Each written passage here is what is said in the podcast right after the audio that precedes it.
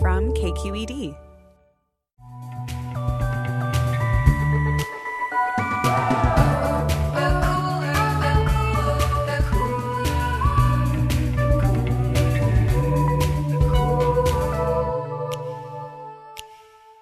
Hey everyone, I'm Emmanuel. I'm Carly. And I'm Jamidra. And we're the hosts of The Cooler, your weekly dose of pop culture commentary.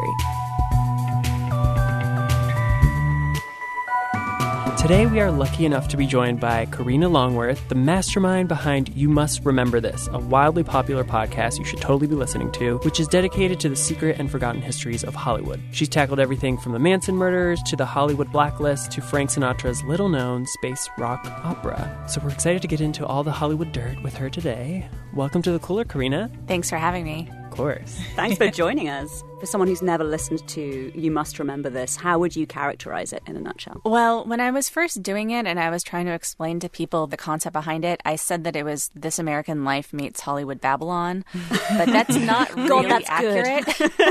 I mean, it sort of gets you in the ballpark, but it's a little bit different than both of those things because Hollywood Babylon is, you know, this famous book of basically Hollywood rumor. And what I do is I try to read everything I can read about a given subject and try to figure out, like, between these different conflicting stories and competing narratives, like, what feels the most honest. And then, you know, This American Life has multiple contributors and it has, like, this very specific style. And I tell all the stories myself on my show. So it's very much in my own voice. I need, like, a bowl of popcorn, a glass of wine, and a fireplace. Like, this is totally, like, a throwback, old-timey radio show. And I love it. Mm-hmm. So, like, what inspired you to go for that particular vibe and sort of, like, break away from traditional public media format? I mean, all I can say is that I heard what the show should sound like in my head before I ever made it. And then it was just a question of trying to replicate the sound that I heard in my head. And I knew that I wanted it to feel like something that you would stumble on a radio station when you were on, like, a long road trip. And it would sort of feel like this broadcast either from the past or from outer space or, like, from the great beyond. You know, it would feel almost like a seance was happening, like conjuring up this world that doesn't exist anymore. So you're basically like the Joan of Arc of podcasting. Like, you're hearing voices. And you're like, I must go on this mission and I must fulfill this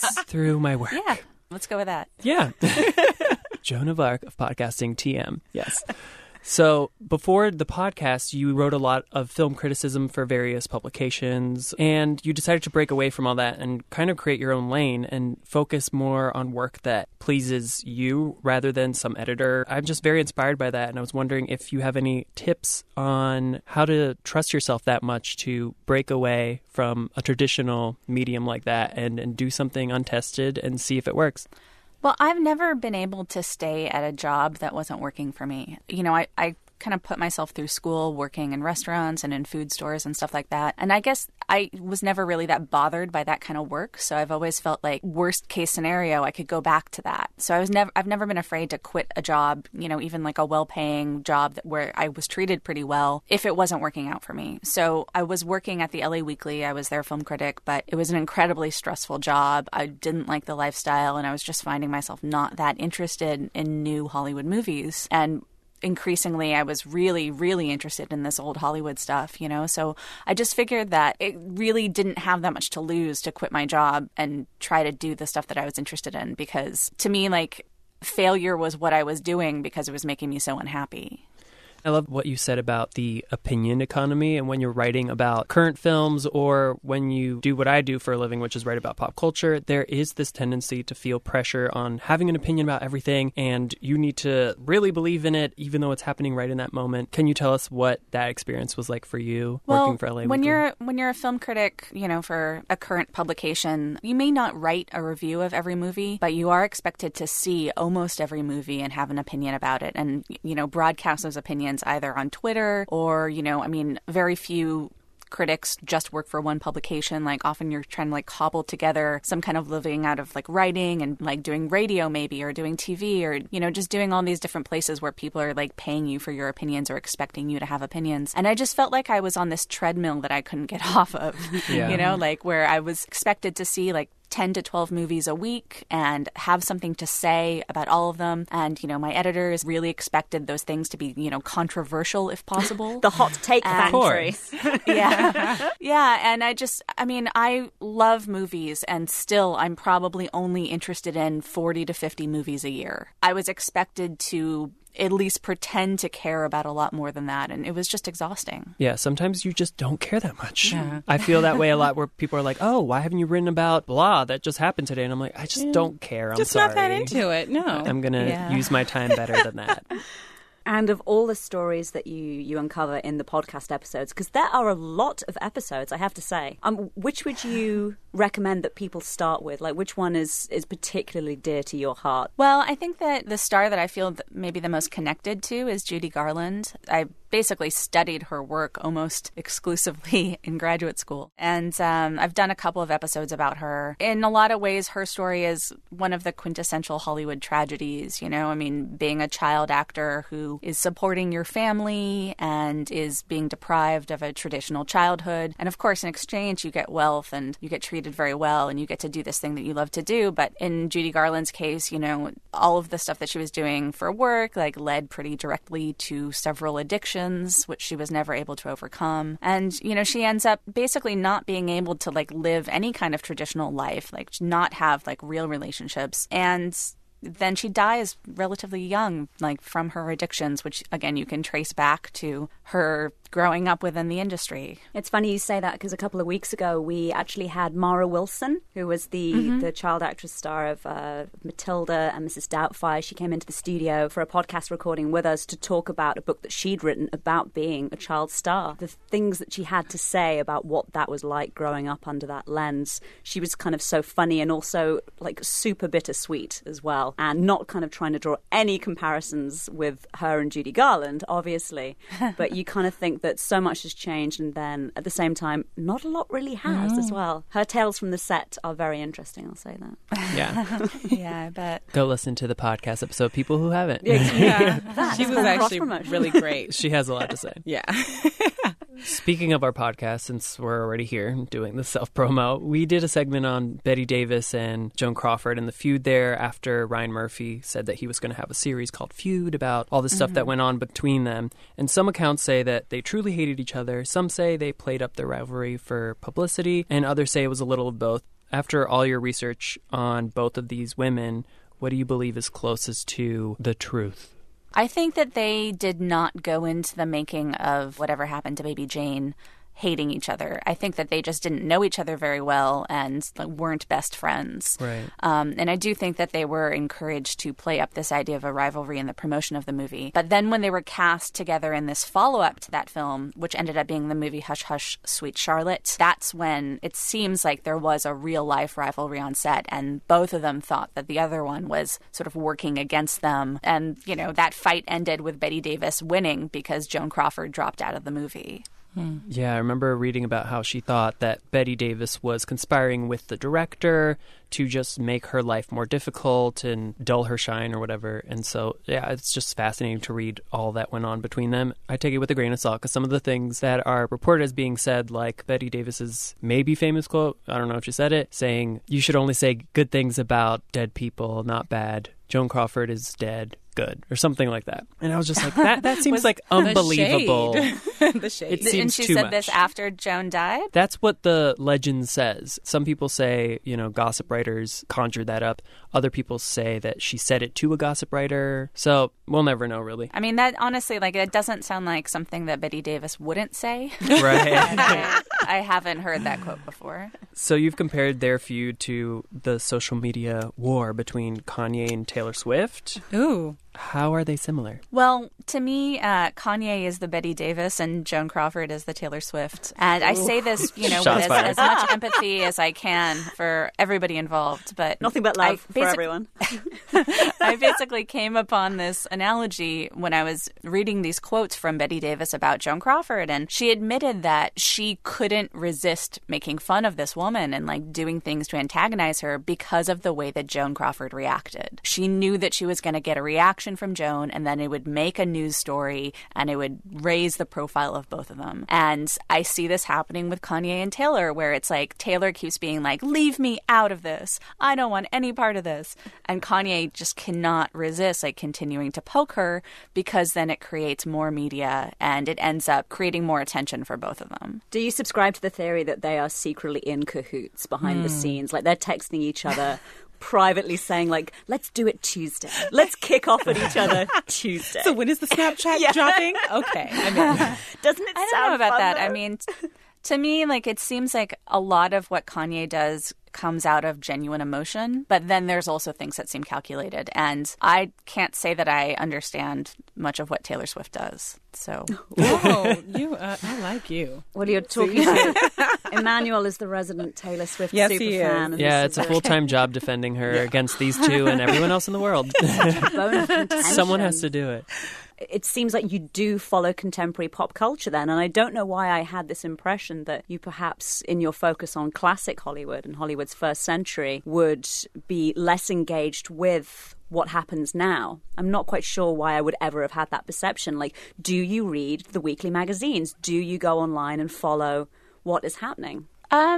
I think that I am as aware of it as any adult in their late 30s would be, which is to say, like, a lot of times, you know, I don't even know who these people who are supposed to be famous are. Oh, that's like the worst. Like, but I mean, even people who are like really famous who do things, like, I probably had like heard the name and seen the face of Drake like 2 years before I heard a Drake song.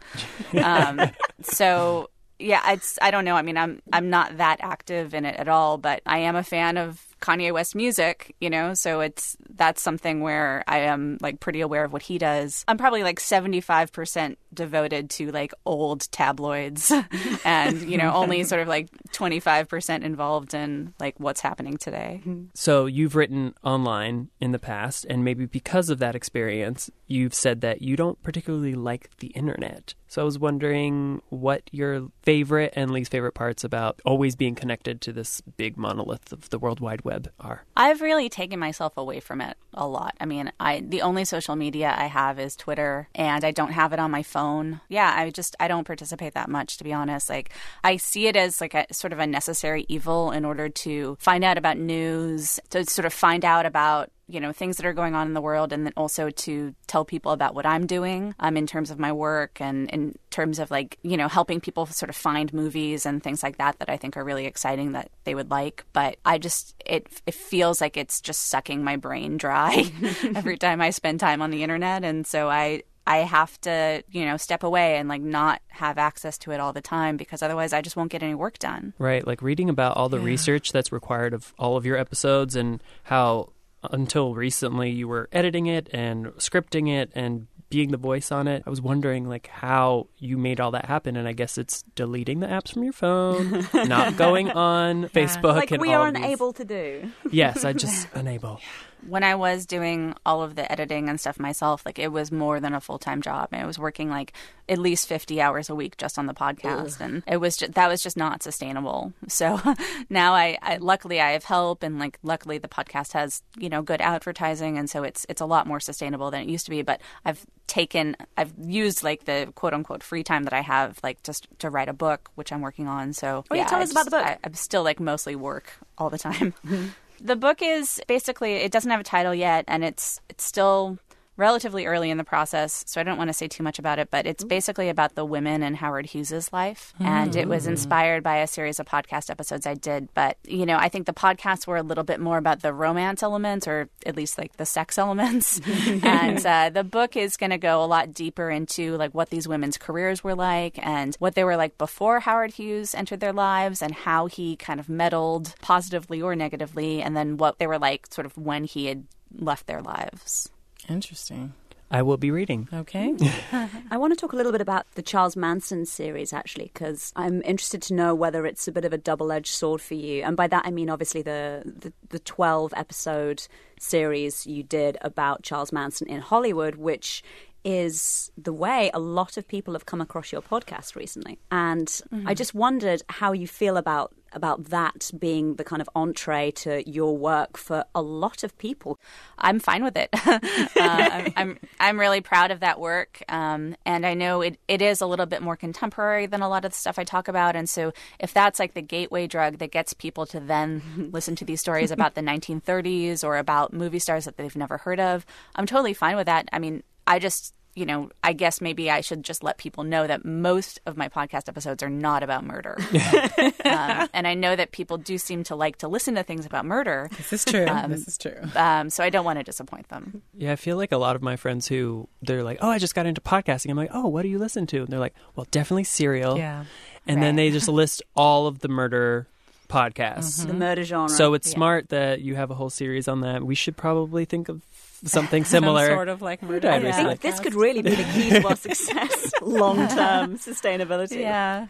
I mean, I have actually thought about doing a series of episodes, and like it would be tasteless to call it this, but to do a series of episodes about dead blondes. Oh my God. We were just talking about blondes. In Hollywood, there's all these. I mean, I've always actually wanted to do a series about like the history of blondness in Hollywood, but every great blonde of the golden era also died. Yeah. Oh my God. And a lot of them died sort of tragically. That series would get real interesting around 1939 to 1945. I hope that you are working on that, or you have started outlining that, because that is something I would definitely listen to. Okay, noted. In addition to murder and blondes, you've also explored the idea of movie stars being turned into symbols that are like larger than life, and you like comparing and contrasting that with their real lives and who they really were. I was wondering if there's a movie star that you think is vastly different than the public perception of who this person was. I think that in the studio system, almost every star had a manufactured persona. So there was going to be a lot of different ways in which their real life was different, or maybe even it would have been surprising to people.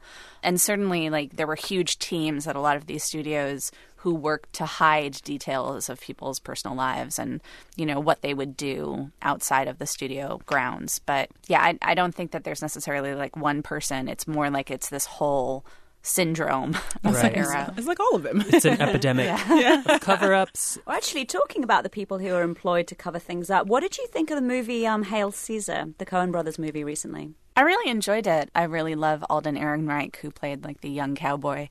But yeah, Josh Brolin plays a guy who was a real guy, Eddie Mannix, who was reportedly a gangster from New Jersey who became the fixer at MGM Studios, but he was also the chief officer of operations. He had a really high-level executive job there, and he ran all of the accounting for the studio as well. So he did do things like get movie stars out of jail and cover up abortions, but he also did like a lot of like regular office work as well. A lot of clowning. It was his day job and then his after hours job. Yeah. I think that the version of Eddie Mannix that Josh Brolin played was quite different from the version that I've read about and that I did a podcast episode about. He was definitely more of a sympathetic guy. A less sympathetic portrayal is the one that Bob Hoskins did in a movie called Hollywood Land from 10 or 15 years ago, which is about the suicide / possibly murder of George Reeves, who played Superman on TV. Murder again. Okay. There's a theme here. Yeah. So you got your BFA in film from the San Francisco Art Institute. We are recording from San Francisco. We're based here. So I was wondering, when you think of San Francisco, what comes to mind? It's so beautiful. It's like a breathtakingly beautiful city. I remember when I was living there when I was 20 years old, I was like making these short experimental films for school, and I made one called Vertigo that was about like the experience of like trudging up a hill and then getting to the top and just like literally having your breath taken away by the walk. But so San Francisco. Familiar with that experience. Feeling kind of like dizzy looking at the beauty of the bay and everything, So European and so lovely, which is why we live here. So in great restaurants. San Francisco takes your breath away, pretty much. Takes my breath away. Do you come back here often? No, not really. I it's like an hour on the flight.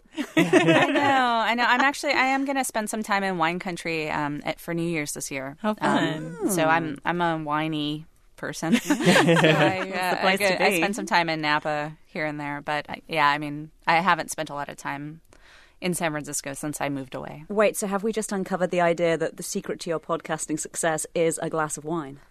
I probably recorded like 2 or 3 episodes after having had a glass of wine, but for the most part, no. I was wondering about that, like what your vibe is like in the studio when you're recording. Because I'm not trained to use my voice at all. It's been a really difficult process over the past couple of years figuring out how to do it.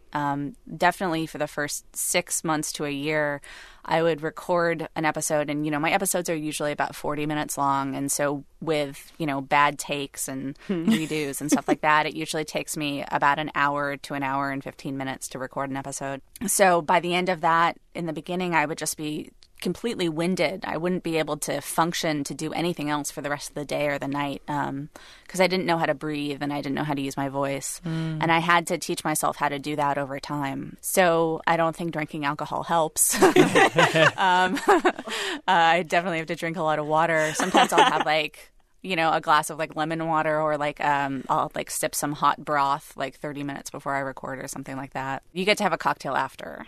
Okay. I wish you had given us that memo before we recorded this episode, because we're all drinking wine right now. Aww, and we would have offered you some if you were here. Yes. But I read that your studio was actually a bathroom in your house with the toilet wasn't working. And so you're like, let me convert this into a studio that I can use. That's guerrilla podcasting. Yeah. Yeah. Well, when the toilet was working and I was using it as a bathroom, I had like built this sort of cubicle in my home office out of these folding curtains. I had sort of lined them with felt, and I would stand in this like tiny little box that I had made for myself. But it wasn't very good. Where I live, there's like a lot of helicopter noise and stuff like that, and I would have to stop every time something flew over. So when the bathroom kind of went out of commission, I was like, let me give this a try. And it's turned out to be really good. All right. So who has the biggest bathroom here? Like, let's move this operation. Me. I think probably me, actually. Toilet fully operational. Yeah. Sorry to this bathroom is very, very small. I mean, definitely if I ever had like a guest on the show, only one person would be able to record at a time. That would be hilarious. Like, right? Do you want to be on my podcast? Come into my bathroom. Wait, so we've been so positive. I want to take it back to some real negativity. What is just the one genre in movies today that you have never connected with? You know, these movies keep coming out and you see them coming out and you think, I'm never going to want to see that. I don't really get Marvel movies. I've just never been interested in those comic books, and I guess I'm like completely out on them now. I tried to watch the second Avengers on an airplane and I got like 20 minutes in. And I don't think it was the last Captain America. I think it was the second Captain America. People were like, this is like a movie from the 70s. And the 13 minutes of it that I was able to watch were not like a movie from the 70s. Not so much. My friend recently told me you have to watch Captain America because there's a subtle homoerotic subplot. It's not so subtle, I'll tell you that, mate. Well, I haven't seen it, so I don't know. But I was like, okay, I'm here for this. So it's linked up, and I'm ready to go into it. But if it's not gay, I'm going to be mad. It's not good, I'll say that. Actually, that's my tagline for all things in life. If it's not gay, I'm going to be mad, actually. So your podcast is currently on hiatus. So can we get any hints for what you have on deck for the next season? Well, it's not going to be until January. Quite honestly, I don't know what it's going to be. It might be Dead Blondes. I'm saying I've already put that in my mind. That's what's happening. I think about this. Yeah. Yeah. What that would probably involve is like sort of retreading some territory I've already covered. You know, like I've already done an episode about Jean Harlow and a few of those people, but I might be able to do like slightly different episodes on those people to tie it all into the theme. I guess there's also the concern that it would become like the albatross round your neck. You know, you would be forever the dead blonde lady. Oh, I don't like the way that sounds.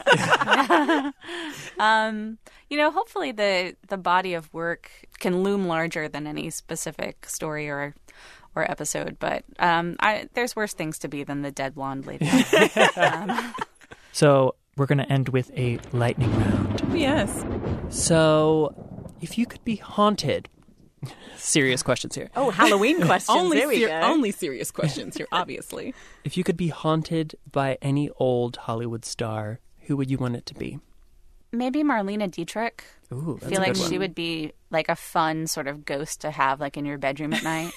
Tell you stories and like help you like lay out your outfit for the next day, and like, you know, that she'd give you good advice. Such a helpful ghost. Right? She's giving Casper a run for his money. She could appear in your bathroom and fix your toilet. Exactly. If you had to live in one movie, which would it be?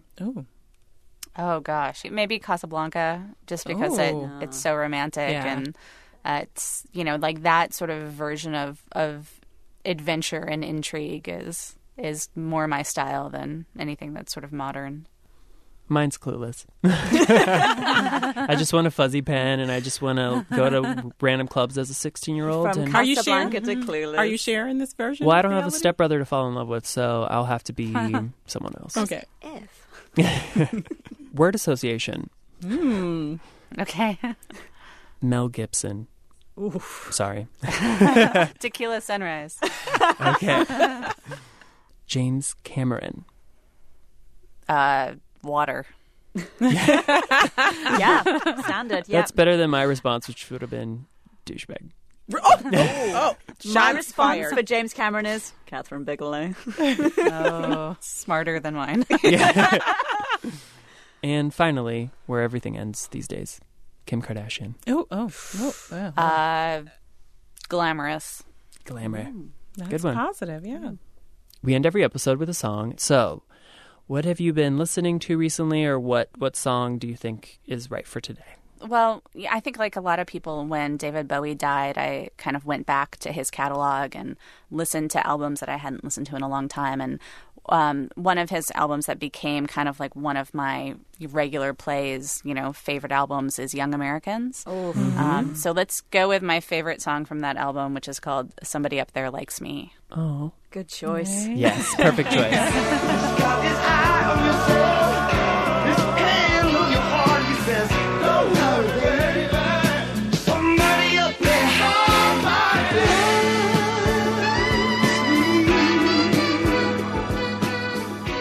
Well, we look forward to your maybe Dead Blondes series, also your book about Howard Hughes, and the return of your podcast.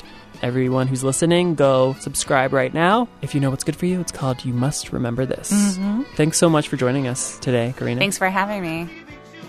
Thanks to our podcast papa, David Marcus. Thanks to Carolyn Pennypacker-Riggs for our amazing theme song that you hear at the beginning of the show. Thank you to Howard Gelman behind the glass. And thanks to Jay Simpson for helping me edit. Please subscribe on iTunes. Also rate us if you like us. If you don't, you never heard this. Until next week, find us on social media. I am Excuse My Beauty without the first D on Twitter. I am at Teacup in the Bay. I am at Jamidra Says. Follow us. Favorite our stuff. Bye. Bye.